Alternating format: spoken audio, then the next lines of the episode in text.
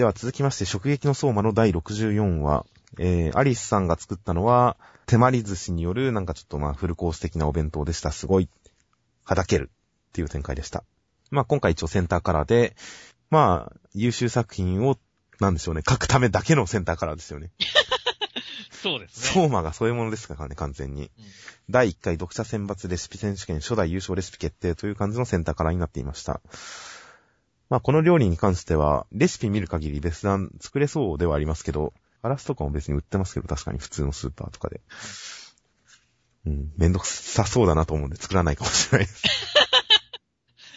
そう、先にでもその、レシピ選手権の話をしちゃうと、こう、1位から4位まで載ってますけれども、はい。もうもらえる色紙って、これ、あの、応募した人のリクエストなんですかね。ああ、そう1で位が匠くんで、2位が田所ちゃん、3位と4位が肉みさんっていう、チョイスは何なんだろうって思いながら見たんですけど。いや、どういう募集をかけてたかしっかりは覚えてないですけど。でもまあ、憎みが被ってることを考えれば、多分読者指定ですよね。なるほどね。まあ、中沢学さんは学ぶって書いてあるけど、絶対女の人ですね、じゃあ。そんなことないのかな。いやー、どうでしょうわかんないですよ。まあ、女性率は高そうですけど。あと、微妙に佃先生がここら辺の絵描いてるんですね。あ、本当だ。あの、少年シックで有名な。少年シックで有名な。だからちょっと田所ちゃんとかこのページの雰囲気違うんですねっていう。確かに。確かに。雰囲気違いますね、みんなそれぞれ。いや、佃先生版の相馬キャラもちょっと面白いですね。そうですね、面白かったですね。なかなか味がいっていいで、味があっていいです。で、本編は、そうですね、アリスさん回でした。アリスさん会でしたね。ああ、もうアリスさん和服似合いますね、やっぱり。ああ、まあ、そうですね。うん。結構だから、この手まり寿司っていう寿司、なんだ、和の要素を盛り込んでくるっていうのも、今までのこのアリスさんの周期を考えれば、あ、それっぽいなと思いながら読んでましたからね。はいはいはい。日本人の DNA が喜びますからね。あとまあ、アリスさんデフォルメ顔のプンプン顔が結構今回品質しましたが、うん。いいなと思いましたね、やっぱ。前回もいいなと思いましたけど、このデフォルメ顔は、いいなと思いましたね。失礼ね、妙なもんだなんてって言ってるところとかですね。そうですね。あとそこの前のページの、誰が頑固よ、食撃のルールは絶対なのよっていう、このプンプン顔。これをアリスさんの持ち顔にし、持ちネタにしていってほしいですね、どんどん。持ちネタにしていってほしいですね。審査員のリアクションはどうでしたか？おはだけでしたが。まあ、今回は伏線なのかなという期待をちょっとしてますけどね。相馬は期待した通りのリアクションしてくれないんで、あんまりそれ、その期待が叶えられるかどうかわかんないですけど、今回おはだけをしたからには、相馬の方でちょっとひねったおはだけが出るのかなと。はいはいはいはい。そうですね。今まで結構、やっぱ、相馬のリアクションを見るときに、まあ笑いもありますけど、どちらかというとお色気要素の方を期待してる部分が多かったんでね。まあまあまあ今。回男性審査員が3人だったときに、ちょっと、あれ？って思いながら 見てたんですけれども。あの、まあ、総帥のお肌だけでしたからねっていう。おはだけですからね。うん男の裸を見てもねっていう。もしかしたらアリスさんが味見するかもしれませんからね。っていうかしてほしいですよね。ちゃんと。してほしいですね。ちょっとどんな感じなのかわかんないですけど。また、また来週も総帥のお肌だけを見るっていうのは、ちょっとね、いや、なんかおはだけが、やっぱり一段階。まあ、うん超えるおはだけとは言いませんが。うんいや、ちょっとひねった新しいおはだけを僕は期待してますよ。あこういう風にはだけたかっていうのを期待してますよ。あそれはもう下半身がってことではなくっていうことですね。いや、それもあり得るかもしれませんよ。上半身ははだけずに、あれ、おはだけ出ない。やっぱりダメだったのか。いや、よく見ろ。下半身はだけてる。こともかもしれませんから。そうですね。そういうのは確かにちょっと期待したいですね。どういう展開を持ってくるかっていうのはね。まあ、今回、そのおはだけっていうのもありましたが、そういったものと同時に生徒たちのリアクションとかまで含めて、アリスさんの凄さが強調されてるのは良かったですよ。うんなんか伝わってきましたね。アリスさんはすごいんだよ。周りの人から見てもすごいんだよっていうのが、この生徒の視点とかを通して伝わってるのが結構面白かったですよ。そうですね。丸井くんも、丸井くんの。丸井くんの下がりようがとんでもないんですけど、今 そうですね。まあ、かまあ、このまま解説キャラに落ち着くんじゃないですかね。解説キャラにしても、あれですからね、もう、それをまさか学生が使いこなすなんて、驚愕してるだけですからね、もう。俺には無理だ感をありありと出してますからね。そうですね。いやー、丸井くん残念です。ということで、まあ、アリスさんの凄さ、持ち上げ方は全然十分持ち上げられたと思うので、相馬くんの活躍に、立ち向かい方に期待です。そうですね。では続きまして、磯部磯部物語、浮世は辛いよの無類の自主的好き、中間良先生による第43話、看板娘ホールドの話でした。はい。いや、なかなか感心する話でしたね。いや、なんか説得力ありましたね、これはうん。いや、まあ何が説得力あるって、磯部の解説ですけどね。まあ、磯部のというか、ナレーターの解説ですね。うん。この子めっちゃ触れてるんですけど、という眠気もぶっ飛ぶ興奮が襲っているのだが、それと同時に、興奮してるのがバレたら惹かれるしな、無反応にしておこう、ここは、というブレーキがかかっているという。この心情に対する共感性が高いですよ。評価性高いですね、これ。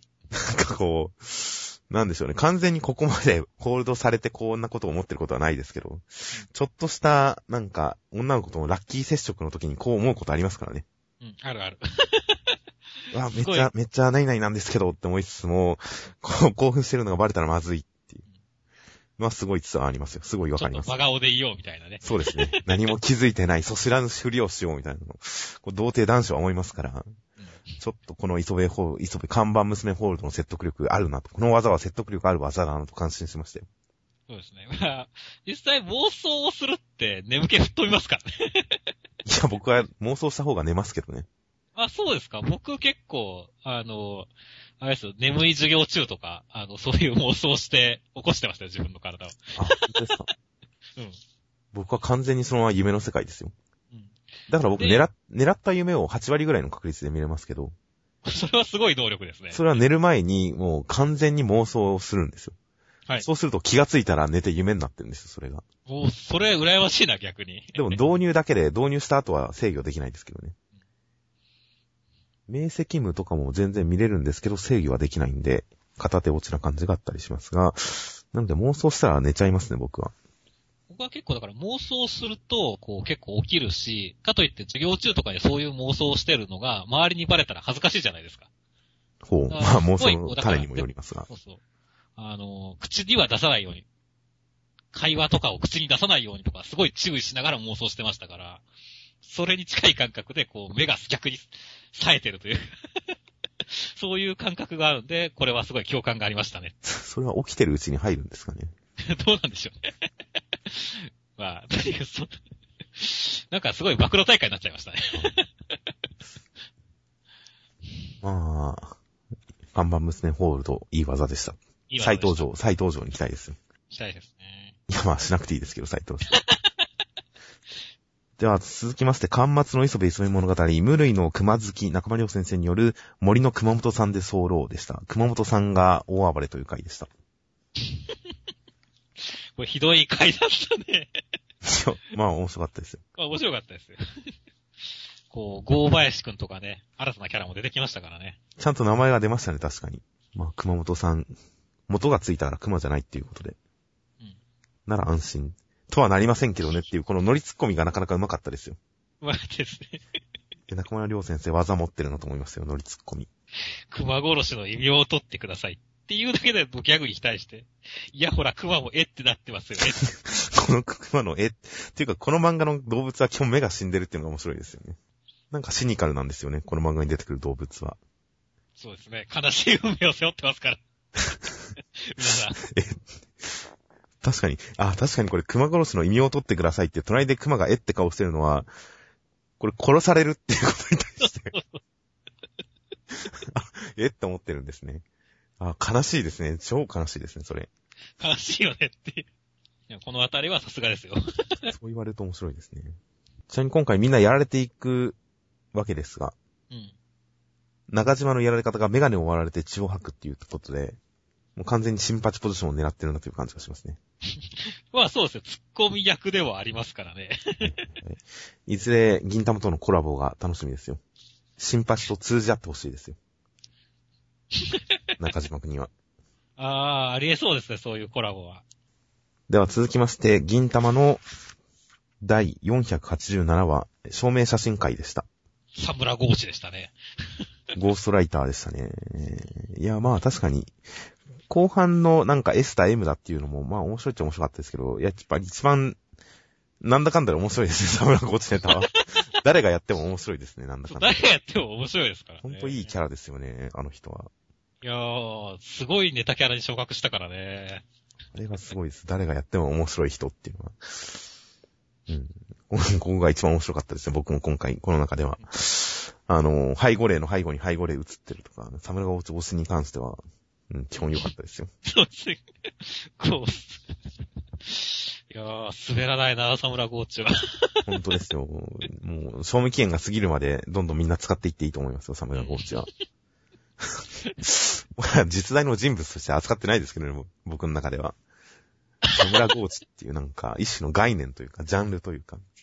人の名前と思って言ってないですから、今、サムラゴーチやっていくべきですよ、みんな。まあ、そ実際のサムラゴーチが変身しちゃったからね。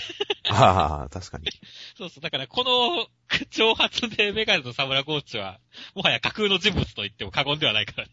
まあ、それでメガネを取って、挑発を切るっていうのも、それもそれでネタですからね。そう。それもサムラゴーチのうちですから、変身までやってもいいですからね。そうだね。いや、ほんと広がりがありますよ。広がりありますね。で、まあ、後半は高い低い。まあ、証明写真図が高いとか、料金が高い、料金が低い、支払いが低いって賄賂を要求したりだとか、なんか、ひたすらにもう、証明写真ネタがほぼ全部、高い低いに絡められているという。うん。もうひたすらこのひらめきだけで書き切ったんだな、空知先生っていう感じですね。そうだね。いや、でも実際結構良かったですよ。まあまあまあ、起きたのネタあたりは結構好きですからね、俺。そうですね。こう最終的に、こう、カツラのあれをゲロるっていうはいはいはい。展開は結構好きでしたね。まあ、証明写真一つでさ、ここまで持っていくのはさすがだなという感じですよ。さすがですね。さすが長寿漫画です。ちなみに、本編とは内容がそれますけれども、はい。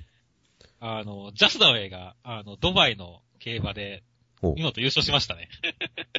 本当ですか？へえ。本当ですよ。それあの、ってすごいニュースですよね。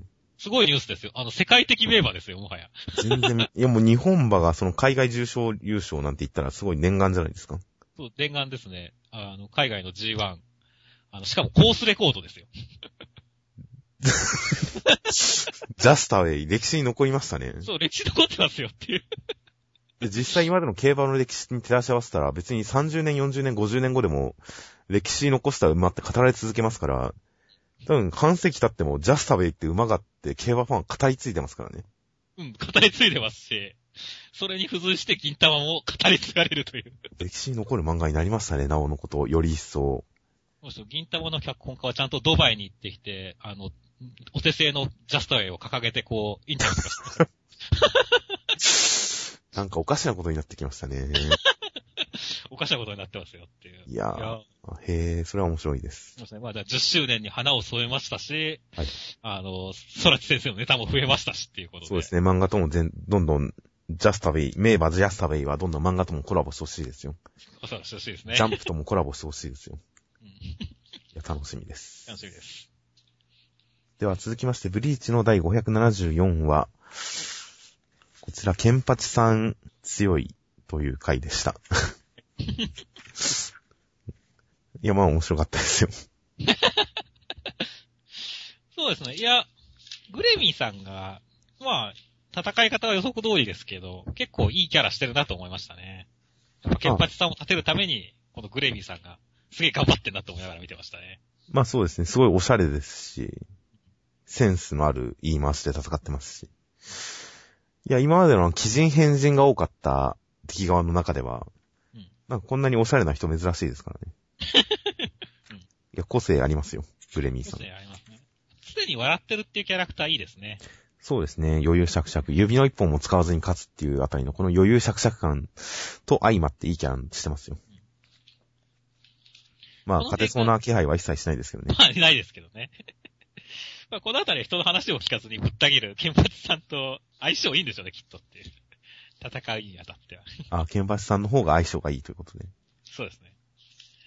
ケンパチさんって基本的にもう何も言わずに切っちゃうから、相手がガンガン喋ってくれた方がいいじゃないですか。ああ、なるほど。そういう意味で。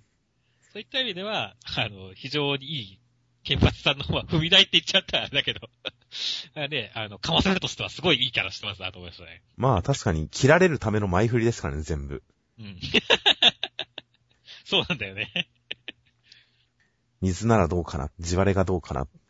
いちいちこう散々振って、もうほんとネタ振りですもんね。うん地割れだよって言ってガーンって言って。水だよ、死ぬでしょって言って。全然死なないっていう。コンビ芸ですよ、もはや確かに。そうそうそう。まあでもそれがうまくハマってるから、まあ面白いんですよ。まあ面白いですね、確かに。あと今回なんか最初になんか、あの、ザラキ隊長の冷圧を感じなかったっていう伏線があるじゃないですか。はいはいはい。これはあれですかね。この、アイゼンさんの言うところの、こう、冷圧が高すぎてみんな気気がつかないっていうあれなんですかね。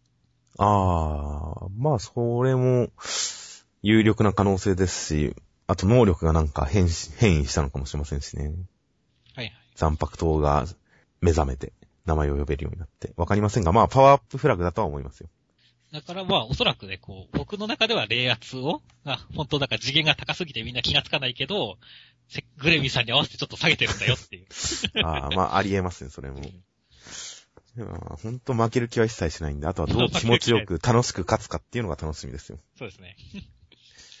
では続きまして、愛少女のバージョン2.4。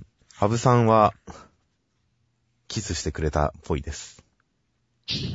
という回でした。今回もうまいことを完結しましたね。まあそうですね、バージョン2の完完結回でした。結構良かったですね。まあ、ハブさんは良かったですよ。ブレてなくて。天然な感じがってことですか？そうですね、天然姫っぷりがブレてなくて。まあ確かに良かったですね。この、キノ君がすごくありがとうって言った後に、すごくどういたしましてって言ってる感じとかは、僕もすごい良かったと思いますね。まあそうですね。それほどなんか、こう、特別ひねりの効いたセリフだなとは思いませんが、まあ雰囲気が出てていいと思います。そうですよ。この二人のキャラクターにあったと思いますからね。やっぱり。そして、前回のね、あの時も、最終的にアプリの機能を使って、二人が結びつくっていう展開でしたけど、今回もちゃんとね、あの、勇気を出すアイテムとして、あの、ハブさんが使うっていう展開は良かったですね。ああ、まあ使ってないですけどね、実際は。まあ、一応存在感は示しましたよ、ちゃんと。確かに。アプリ。というか、携帯。まあ、その後のスカートは唐突すぎましたけどもねっていう。これな、どういう展開があったのかわかんないですよね。いつの間にこんなことになってたんだっていううん。何をした結果こうなったんだっていう感じですが。そうなんだよね。キスしたならキスしたでなんで、スカートめくれてんだろうっていう。まあ単に恥ずかしくて机の下に隠れようとした結果っていうことなんでしょうけどね。はいはい。ああ、なるほど、そういうことなんですね。いや、まあそうだと思いますよ。うん。その描写を間を飛ばすからわからないんだって。はいはいはい。その間を飛ばさないから、ただキスした後にパンツを、お尻を、パンツ丸出しのお尻を突きつけてる子っていうことになっちゃいますけど。うん。ああ、もうなんかてっきり準備 OK みたいなことなのかと思いましたよ。ああ、そう、そうですね。まあ、頭尻、頭隠して尻隠さずっていうことではありますが、今回やや僕の中ではこの、えー、キノくんのキャラが、ちょっと僕の中ではあんまりこう、支持しきれないところがありましたけどね。はいはい。だからなんか、うん、暴走してる時のキノくん、暴走してるというか、キノくんがハーレム展開っていうところは単純にエロ目線で見て楽しめましたけど、ハブさんと結ばれる展開になってくると、キノくんに関してはもうちょっとお前頑張って欲しかったなって思いましたけどね。ああ、そうですね。本人があんまり頑張ってる感はないですからね。やっぱりラブコメの主人公に対して僕はよくアリバイっていう言い方をしますけど、好かれることに対するアリバイを作ってほしいんですよね。まあ、言い訳とも言いますが。別にそんな少年漫画のラブコメで説得力のある描写をしてくれとは言わないので、ただ好きになることに対して、こう、言い訳できる程度のことはやってほしいんですけどね、キノ君にも。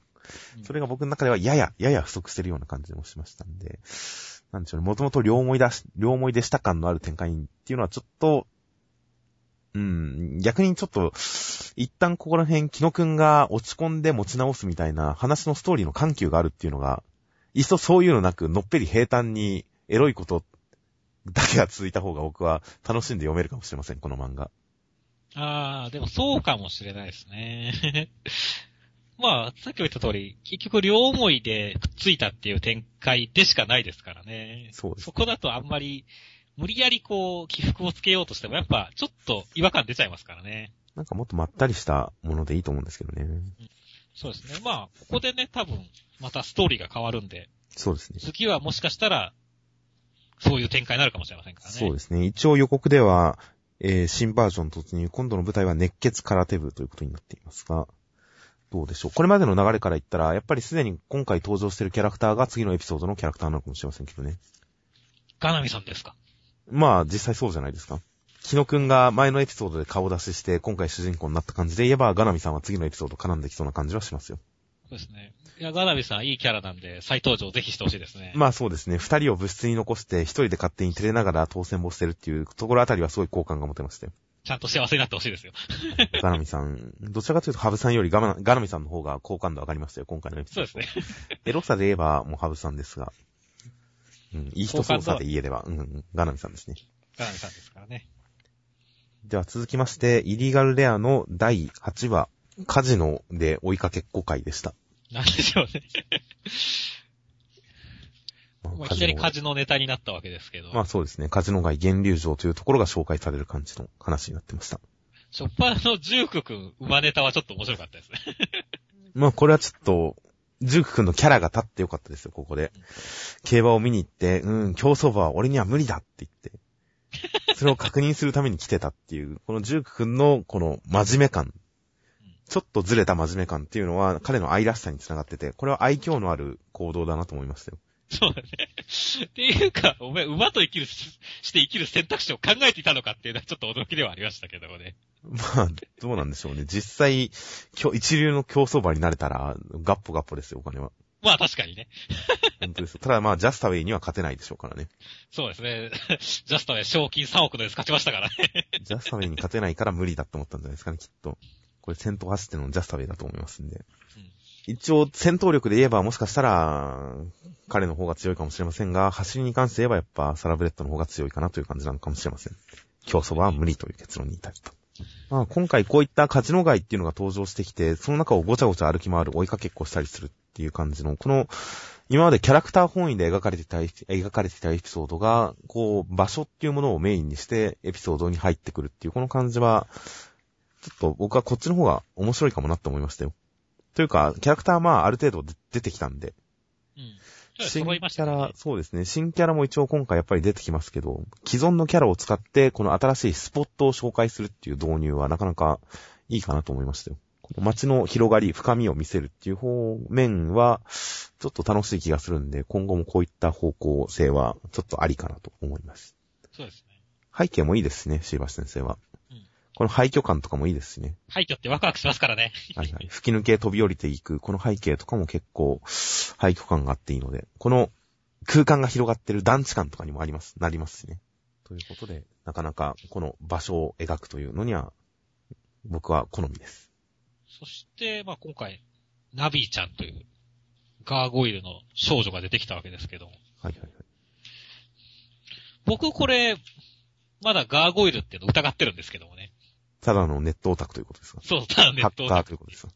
どうだろうまあ、最終的にこの、例えばこれでこう、画面を見てないって言うんだったら、こう、すごいガーゴイルっぽいなって思ったりもするんですけど、はいはいはい。結局画面がこれだけあって、それを監視してるっていうと、ハッカーっぽい感じが、しかしないので、こう、ガーゴイルと繋がるっていう感じがあんまないんですよね。まあそのあたりはもしかしたら来週あたりにね、しっかりや書いてくれるのかもしれませんけど。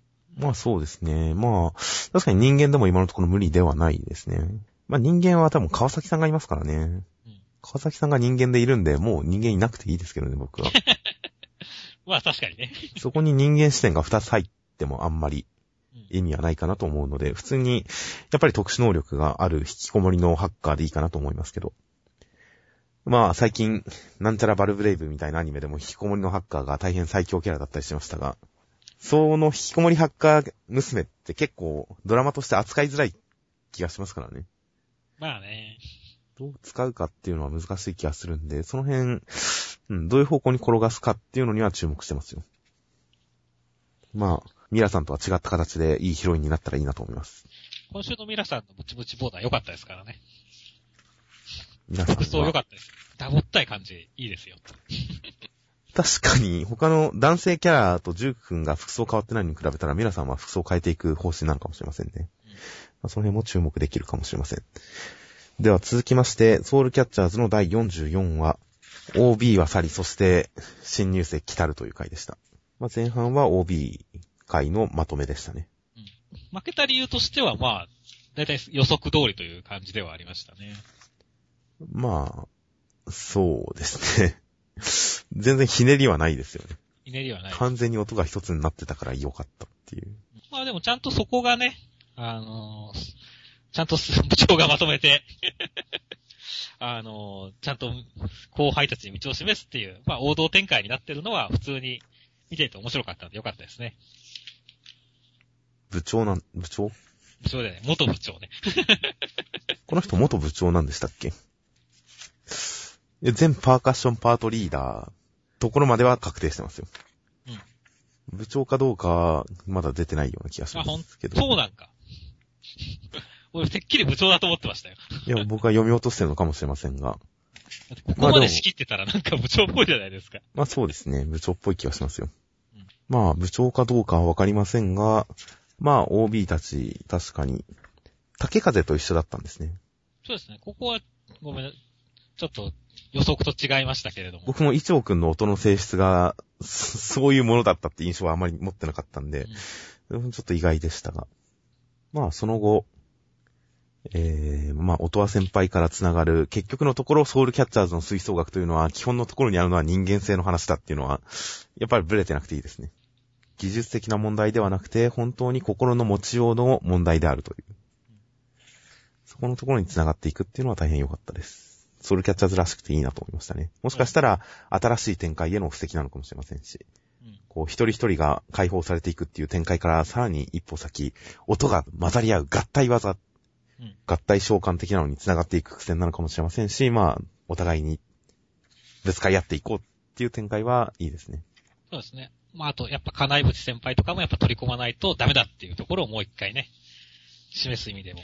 あ、そうですね。そうですね。金井物先輩みたいなのがい、金井物先輩たちみたいなのがいるから OB みたいにうまく指揮できないってことですからね。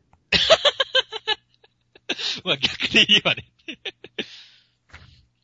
まあでも、そんな金井淵先輩も、なんか、新入生、新、新入生が来てね、物語が動きそうですからね。そうですね。鉄壁の金井淵先輩と、もはいはい、ちょっとこの展開はあるかなとは正直思ってましたが。えー、まあ、アンサンブルコンテスト中学生の部員でした子が来ると。うん来るかなと思ってたら来てくれましたね、ちゃんと。来てくれましたね。ちょっと表情がおっとりした感じで、小動物系が来たかなということでちょっと期待してますよ。そうですね。うん元気のいい女の子が多かったですからね、今のところ吹奏楽部は。おっとり系は新しいジャンルじゃないかと。まだわかりません。まだわかりませんが。そしてもう一人来ましたね。これは衝撃的でしたね。衝撃でしたね。ハミネ君と同じ能力を持っているらしいうん。ただ性格的にはあれな悪意が来訪するという。そうですね。いやー、これほんと意外な展開でしたね。意外。まさかこの要素を持ってくるとはとは思いましたね、これは。うんこれ、冒険っていうか、駆け出てますよね、絶対。まあ、手こ入れって言うんでしょうね、これはおそらく。まあ、最初にこのキャラを見た時に思ったのは、この、新海先生の前作、ライトウィングのあの人なんですけど、まあどう考えてもそうですよね。うん。サッカーで人の心を折るのが楽しみっていう主人公の真逆うん。真逆を行く人。と同じポジションで明らかに出てきてますよね。そうだね。こう吹奏楽で人の心を、こう、ある意味ではかき乱すのが好きな人っぽいですからね。そうですね。これはちょっと予想外で、うん。うん期待に不安8ぐらいですかね。そうだね。不安結構でかいよね。まあ、掲載順的なものがありますからね。うん手こ入れをし測ってるんじゃないかとは思いますが。いや、ほんと吉と出るか京と出るかわからないキャラクターですから。いやー、まあ、大注目ですよ。大注目ですね、確かに。インパクトはほんとあったんでね。そうですね。いやー、今までイチョウくんがライバルキャラでしたが、まさかこんなのが出てくるとはという。これは、まあ楽しみですよ。うんそうですね。まあ楽しみです。では続きまして、えー、ニセ恋の第116話、お弁当会でした。ということで、お弁当ということで、今回表紙に関しても中身にちなんだ表紙ということで、えー、お弁当箱の中にいる血トゲみたいなうん。表紙になっていました。はい。超猟奇的ですね、この表紙。洋服的ですね。相田誠さんという現代芸術家の方の作品シリーズの中に、食用腎臓症状というのがありまして、うん。なんとなくその、まあ、そっちは完全にエログロの要素ですけど、それにちなんだものをちょっと考えたくなるぐらいの、猟奇的な要素を僕は感じ取りましたよ。このお弁当箱の中にチトゲちゃんというのに対して。なぜか、ショートパンツというか、ホットパンツのホックも外れてますしね。うん。そうですね。大変猟奇的な表紙でした、今回ニセ恋。まあ、どう撮るかですよね。まあまあまあ、普通に見たら可愛いですけどねうん。猟奇的な表紙から始まり、そして図書館で勉強中のラック君たち。喋るなよって思いますよね。まあ、図書館では静かにと。本当ですよ。図書館の学習室でこんな喋ってるって、明らかに周りの人は絶対イラついてますよ。もしかしたら周りに奇跡的に誰もいないっていう状況なのかもしれませんけどね。まあ、意外とほら、権力がみんなありますから、ちとげちゃんも、マリーさんも。マリーさんが人払いはあり得ますね。ワイワイできるように他の客を排除したっていう可能性は確かにありますね。これだって2ページ目で館内は静かにっていうポスターが映ってますからね、コマの中そうに。そうそうそう。これ明らかにツッコミですよね。お前らうるせえっていう。そうだね。この辺でちゃんとお前ら静かにしろよって言えないラック君はやっぱダメですね。まあね。ダメな男ですね。まあ、まあ、都市館内で寿司を握るのはいいですけどね。まあ、あれですよ。マリーさんもすごい可愛い。寿司職人マリーさん可愛いですよ、なかなか。ほう。いいじゃないですか、この、寿司握りながら足りてないんじゃないですか。愛情がって言ってる感じ。ほうほう握りながらってのが可愛いんですよ。僕は個人的にはそんなでもなかったですけど、そねそこはそんなピントは来なかったですけど。まあ確かになんで 図書館で寿司を握ってるのかっていうね。はいはいはい。いや、ちゃんと寿司カウンターを作るっていうのが、僕の数少ないホテルパーティー参加歴の中で、一回だけありましたからね。その場で握ってくれる寿司カウンターという。いはいはいはいはい。や、超興奮しましたよ。夢のようでしたよ。100円寿司に慣れてる身からすると、本当あ、魚ってこんなにうまかったんだっていう発見のあるやつでしたから。マリーちゃんの寿司もきっと大変美味しいことでしょう。そうですね。美味しいですよ。愛情たっぷりですからね。あと今回見逃せないのが、ちとげちゃんがラック君にお弁当を作ると言って、ラック君が不安があるのに対して、えー何をダーリン食べたいよねって言って脅しをかけるというプレッシャーをかけるというコマ。これ明らかに僕のようがちすぎではなくて、ほんと純粋に普通に焼け野原人リスペクトですよね、これ。焼け野原人リスペクトですね。アシスタント思いですよ。まあ逆輸入ですよ。逆輸入。小見先生、ほんとアシスタント思いな。ちゃんとここで焼け野原人ネタを仕込んでくるという。いや、ちゃんとね、この表情って、まあ、できるとしたら、ちとげか、あと、ちょっとルリちゃんくらいしかできないですからね。あー、まあ、やろうと思えばみんな何かしらできそうな気はしますけどね。小野寺さんがこれをやったら、ちょっとイメージ違うじゃないですか。小野寺さんはテンパったらいけるんじゃないですかいけるわけ、いけるかな超テンパったら。ということで、まあ、焼け野原人顔は今後もどんどん使っていってもいいとは思いますがそうで、すまあ、一回で十分という気もしなくもないです。あと、まあ、地味に今回お弁当リアクション芸でしたが、ラク君のリアクション芸の吹っ飛ぶっていうの好きでしたよ、僕。そうだね。食べ物に対するリアクションなのに、背景をちゃんと書き込んだ現実的なコマの中で吹っ飛んでるっていう、この描写はちょっと、なんでしょうね、意外と、意外と新鮮味があってよかったですよ。うん。グルメリアクションの中でも。ギャグになってますからね、よちゃんと。かったですね。まあ、この、真四角い立方体が卵焼きっていうのに関しては、卵焼きじゃなくてもいいかなとは思いますけどね。もっとかけ離れた何かでもよかったかなと思いますけどね。これがおにぎりだって言われた方が怖かったですけどね。うん。これ、でもどうなんですかね。まあ、魔術の、錬金術の領域ですよね。うん。うん。ちなみに今回、この食材がダメになって何とかしなきゃみたいな展開ありますけど、食材がダメになるっていう展開、個人的には、なくてもよかったんじゃと思いましたけどね。ここで血トゲの落ち度があるっていうことに対して、ちょっと胸にしこりが残っちゃうので、血トゲは落ち度なく頑張ってるけど、みたいな展開だった方がいいか、良かったかなとちょっと思ったりもしましたが。そうですね。まあ、はい。はい。最近はいろいろクレームも入りますからね。いや、まあ、そこら辺は別に心配はしてないですけど。血トゲが本当にちょっと失敗しちゃう、なんでしょう。本人の落ち度で失敗しちゃうっていう展開はない方が、ストーリーとしてはすんなり読めたかなと思えたりもしました。個人的にはその後に、せっかく愛情を込めた おにぎりが、ごっちゃりしてる方が残念でしたけれどもね。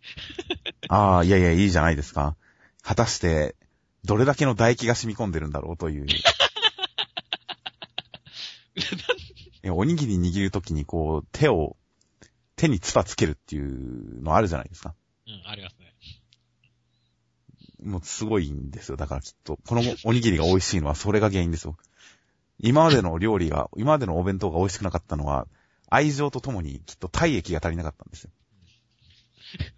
すげえぞ。ガルちゃん今すげえ猟奇的なこと言ってるぞ。いやいやいやここで唾液が入ってるから、た、たとの、あれだなっていう、はいはい。ありがたいなという、ありがたいあ。りがたやありがたやという。人の握ったおにぎりを食べれない人って結構世の中いっぱいいるらしいんですが、ああ。気持ち悪くてっていう。まあ、まあ、昼はい、翻って、まあ、ちとげちゃんの握ったおにぎりであれば美味しいに違いないということですが。まあそうですね。まあちゃんとみんな美味しい美味しい言ってくれてますからね。はいはい。ただこれ、ちとげちゃん、あげて、あげ会なんだけど、マリーさんが不遇だなって思うんですよね。マリー派の僕としては。こう、ちとげが上がるのは全然構わないんですけど、はい。これに、まあ確かに、おにぎりも、この、と、角のに、豆腐みたいなものに比べればよっぽど上がってますけれども、こう、ワリーさんがすごいお弁当をあげることに対する評価が、の、楽、褒められ方が、全然リアクション的には低いんで、ワリーさん、こんなに頑張ってるのに、このおにぎりに、ちょっと評価を分けちゃうのかっていうのはちょっと悲しいところではありましたけどもね。まあ、最後のページでも、マリーさんひどい顔してますからね。気象って感じになってますからね。えーって顔してますからね。かわいそうですよ、確かに。まあ、本当なんか、ラク君は美味しいもの食べさせがいのない男ですね。本当ですよ。では続きまして、こち亀の、えー、レイコはるちゃん会でした。そうですね。来ましたわー回でしたね。でもないですけどもね。いや、まあまあ、そんな感じですよ。結構僕、この二人、確かにあんまりちゃんと仲良く絡む回って少なかったなと、ちょっと意外な感じで見てましたね、今回。確かに、そうですかね。あんまり印象自体がないですね。うん。まあ、仲が良くなること自体に関しては結構、まあ、はるちゃんが女版両津っていう感じで、なんだかんだでりょうさんとレイコは仲がいいんで、こう、この二人が結局意気投合するっていう感じは、多少、まあ、違和感なく全然見れたんですけど、はいはいはい。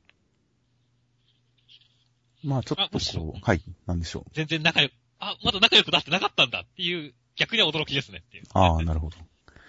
まあ内容的にちゃんとはるちゃんがもう大企業、大企業はなんとかで、下町の工場はなんとかで、みたいな、ちょっと人情風の話をしてっていうのは、まあ、こち亀らしい感じですんなり読めるかなと。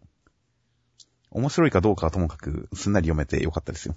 うんまあ確かにね、はるちゃんもね、中川とは結構絡んでくるけど、確かにレイコとの絡みは少なかったんですよね。まあそうですね。まあなんか新鮮でしたよ、結構。はいはいはい。まあ、そうですね。カルチャーがギャップものでもありますしね。大阪人ネタっていうのが結構ありましたから。大阪に生活圏を移したことがないというか、大阪って僕、す最悪、もしかしたら降りたことすらないかもしれないですね。ほうほうほ京都、神戸、奈良は行ったことありますけど、う。うん。修学旅行とか個人的な観光とか含めて行ったことがありますけど、大阪って僕、降り立ったことないかもしれないです。まあ確かにね、京都、奈良は、うん、何度か降りたけど、大阪って確かに、ちゃんと行ったこと俺もないんだよね。正直結構長期の旅行行きたいんですけどね、大阪って。興味はあるんですが、なかなか機会がなくて行ったことないんですが、まあ大阪の人とかは、この辺、もしかしたら、こう、ローカルネタとして面白いのかもしれない、しれないですね。ケツネうどんとか。ケツネうどんですとか、カンテレの、なんちゃら、サンテレビ、なんちゃらですとか。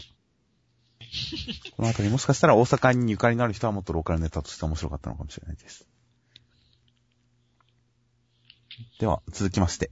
はいえー、アイアンナイト最終回でした。これすごいびっくりだったんですよね。こう、正直な話、まあ、はい掲載順がラストだったんで、はいはい。最近ラストがついてたんで、はいはいはい。まあ、次の改変期には、ちょっと厳しいかなとは思ってましたけれども、はい。まさかこのタイミングで終わるとは思わなかったですまあ、そうですね。確かにそうですね。ね。もうあと新年5、6祭組回くらい続くと思ってました。まあそうですね。新連載組がまだ6話とかそのくらいだったりしますからね。うん。うん。確かに早めの打ち切りではありました。新展開が来たと思ったら打ち切られましたからねって。まあラスボス級が来ちゃったなと思ってましたけど、戦闘開始後2話で打ち切りとは終わりとは予想以以上でしたよ。で、どうでしたか？まあ、打ち切り残念だっていう話はまた特番で後で撮りますけど、まあ、最終回の中身としては結構僕の、僕好みの打ち切りでしたよ。まあ、僕の好みの打ち切りというのはテーマを描き切っているっていうことですから。ストーリー的にまとまっていなくてもテーマを描き切っていて、こう一盛り上がりつけてくれてたら、それで、まあ打ち切りとしてはその方が全然好きだな。テーマをないがしろにしてストーリーまとめるよりかは、テーマをちゃんと描いてストーリー散らかってる方が好きだなと思いますから。いや、このラストは結構基本に立ち返った話でもありますし、第1話とリンクするっていう話でもありますし、まあ一区切りもついてますし、で、てっぺいくんが報われる話っていう側面もありますし、てっぺいくんのその根源的なところっていうのを見せつけるっていう話もありますし、まあ、最終回としては好ましい最終回でしたよ。そうですね。まあ、てっぺいくん、そうですね、てっぺいくんがね、そのキャラクターとしては、このちゃん、絶望的なところでもちゃんと立ち上がるってところで終わるっていうのは、ありというかね、テーマ、テーマに最初沿ってましたからね。ちゃんとそれが人々にも伝播してる感じになってますしね。まあ、最後の最終戦の盛り上がりっていうのも感じられましたしうん、てっぺいくんが胸の傷で穴が開いてる。それと同時に顔の半分をこう叩き潰されていて、で、そこがちょっとなんでしょう、ベルセルクの獣の目みたいな、ガッツの左目みたいな感じで、ちょっと潰された左目が獣っぽくなっているとか、その辺のビジュアルとかも面白かったですし、まあ盛り上がってて、最終決戦の盛り上がりが、まあ人間サイドの動きとかも含めて感じられたので、まあ八木先生のパワーをちゃんと発揮できた最終回だったかなという感じですかね。うんこのヒロイン二人っていうのも、翼ちゃんを抱いて、こう、悲しい顔してるゆきちゃんとかも結構いい絵面ですしね。うん。いや、ここはいい絵面でしたね。翼さん泣いてるところも、実にドラマ性があってよかったですね。翼ちゃん意外となんか、なんか、ちゃんと反応してますよね、いろんなことに。そうそう。まあ、ここにはね、なんか、いろんな涙の理由がああるんだろうけれども、まあ、それは語られてないので何とも言いませんけどもっていうね。そのあたりも、本当は見たかったんですけどもね。そうですね。いやまあ、桜山さんも不死身でしたしね。そうですね。この不死身っぷり、面白かったですね。面白かったですね、ここまで来ると。うん すげえよ、穴が開い、腹に穴が開いても生き返るし、後ろから炎かなんか吐かれて爆発しても、火傷すら負ってないじゃないですか。桜山さん、まあさ、桜山さんが本当に死ぬ瞬間っていうのを見てみたいですけどね。本当ね。すごい感動的だと思いますよ。とかまあ、最終回良かったですよ。というかこのシリーズ通してアイアンナイトいい漫画でしたよ。コミックスは買いますよ。うん。いや、いい漫画でしたね。僕もほんとこの最終回は結構良かったですね。なんでしょう。まあ、こう、このラスト2ページとかがなんていうかな、ものすごいこう作者の叫びみたいなものを感じる感じがして僕はすごい良かったですね。何度でも立ち上がって戦い続けて、いつかお前に勝つっていう感じとか、この辺は何でしょうね。まあ、打ち切り漫画らしいと言ってしまってはあれですけれども、この、次回作にご期待くださいってことを、言葉を変えていってるってことですか、これは？そうそうそう、自分で言ってるっていう。そ その視点はなかったですけど、まあ確かにそう読めますね。弱いから強く戦うんだ。こう、打ち切りがたとえ不死身でも俺たちだって何度でも立ち上がるみたいな。いや、看板漫画のことですよ、だから。ワンピースがたとえ終わらなくてもっていう。うん何度でも戦い続けていつか看板になるっていうことなのかもしれません。そうそう、だからそういうなんか、風に見えちゃうのが逆によ良かったっつって言って。ああ、その視先生が点はなかったですね。まだ、まだまだ、この程度じゃ諦めないぞっていう感じがして。いや、まあ僕はいろんな打ち切り漫画を読んではコミックス買ったりしてきましたけど、八木先生は絶対こう漫画家は続けていけるレベルの人だと思うんですよね。いや、うん、そうだと思います、ね。週刊少年ジャンプでやり続けるかどうかはともかくとして、全然こう、うん、他誌に行くにしろ何にしろ、全然ちゃんとした作品やり続けて、商売としてやり続けられるレベルには全然達してると思うので、だから全然先々が楽しみな作家さんですよ、八木先生。いや、本当その通りですね。僕も、だから、本当だから終わってしまうのが残念なんですよね。しかもこんな早い段階でっていうね。はいもっと見たかったですね。成長というか、八木先生の実力というかね。まあ、ジャンプでやるんであれば、この辺特番でも喋ろうと思いますけど、ジャンプでやるんであれば、もっとコメディとか、うん、ゆるさ、笑い、キャッチーさの要素、いろいろと、もっと緩くするべきだったというふうには思いますから、次回作に期待です、とりあえず。いや、本当に。そうですね。まあ、詳しい話はじゃあまた特番の方でということで。では、目次コメントは何かありましたか？まあ、ダークソウルネタが多かったですね。ほう。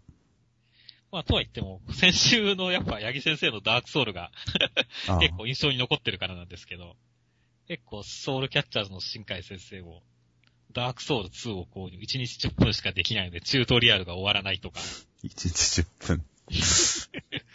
はいはいはい。他、もう誰かダークソウルシンフォニーの成田先生、あ、はいはい。ダークソウル2は野党で100%プレイ中ですが、結局呪術頼りになりそうですとか、はいはいはい。まあこのお二人ですそう。だそうですね、二人やってて、あ、結構みんなダークソウルやってるんだなっていう感じはありましたねっていう。なるほど。ちょっと、やってみたいですねうん。時間に余裕があったら。時間に余裕があった。本当まあ、新まあ、海1先生、日10分、1日10分ずつでもやれますからね。やってみたいですね。ちなみに、アイアンナイトの八木先生は、今回のコメント、得難いほど多くのことを勉強できた4ヶ月でした。ありがとうございました。という形で、まあ、無難なコメントになっていました。そうですね。やっぱり、イヤホンが片耳に聞こえなくなるのは伏線なんですね。うん。そそうだね。やっぱり、やっぱそういう、なんか兆候が現れるんだねっていう。そうですね。終わる前のコメントっていうのはだんだんそういう、ちょっと同じような雰囲気を示し出すのかもしれません。あとは次回予告。まあ、背景が桜の花、花の柄が大量に描かれている実習予告になっています。なんか異様な雰囲気です。そうですね。なんか雅な感じがしてますよね。新春というよりかは。うん。まあ、来週は、えー、春の旋風、新たな力が芽吹くとき、関東カラー、ナルト。そして、えー、表紙は、今回は誰が率いるんでしょうね。えー、えー表紙、表紙。てっきり影山くんだと思ってましたけど、そうじゃない。え、なんで影山くんなんですか？まあまあ、まあ先々週の段階でね。非現実系漫画を率いるんですよ。まあこの流れだと、やっぱナルトになるんですかね。ナルトっぽいですけど、言及はないですね。うん。あれ、どっかありそうな気がしますけど、今見つけられないんで、まあ諦めます。あとは、えー、新春読み切り5連弾の第3弾は、リボーンの天野明先生による、眠り寝太郎現る。悪夢に悩む少女の前に現れたものとは一体。ということで、うん、読み切り、ちょっと予想がつかないです。予想がつかないですね。まあむしろ僕はその、他の読み切りネタも2個あるじゃないですか。はいはいはい。岩本先生、ちょっと画風変わってませんかっていう。方が気になりましたけどもね。確かに、黒木彩香氏の子、岩本直樹。うーん、そうですね。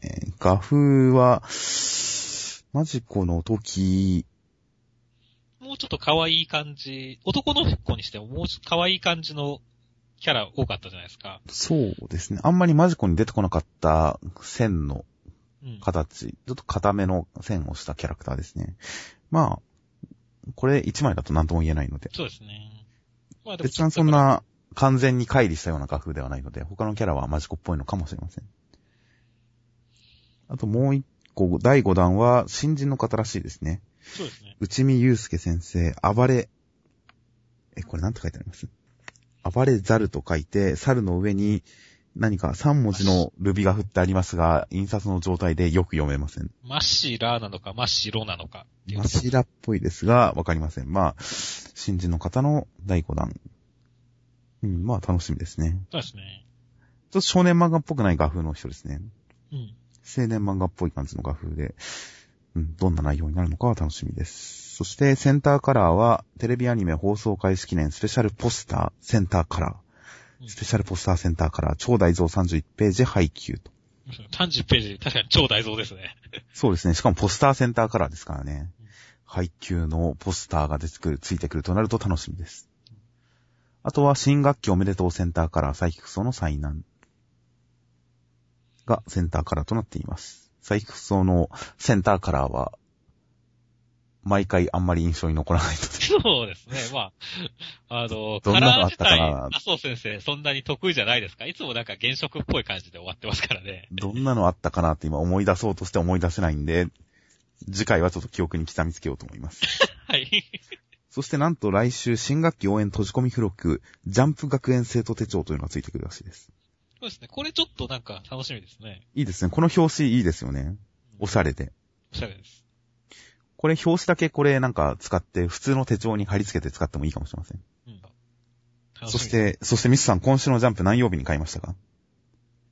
実は月曜と火曜で値段が違ってたんですよ、おそらくジャンプ。あそうですね。俺月曜日に買った。僕も月曜に買ったんで何円かお得をしていると思いますが、来週はジャンプ19号4月7日月曜発売特別定価255円。うんまた、ジャンプの時代が変わってますよ。ジャンプの歴史が変わってますよ。そうですね。また上がってしまいましたか。155円となります。5円玉を握りしめて買いに行きたいと思います。そうですね。ということで、えー、まあ、アイアンナイトの追悼企画はまた後日アップします。はい。では、お疲れ様です。はい、お疲れ様でした。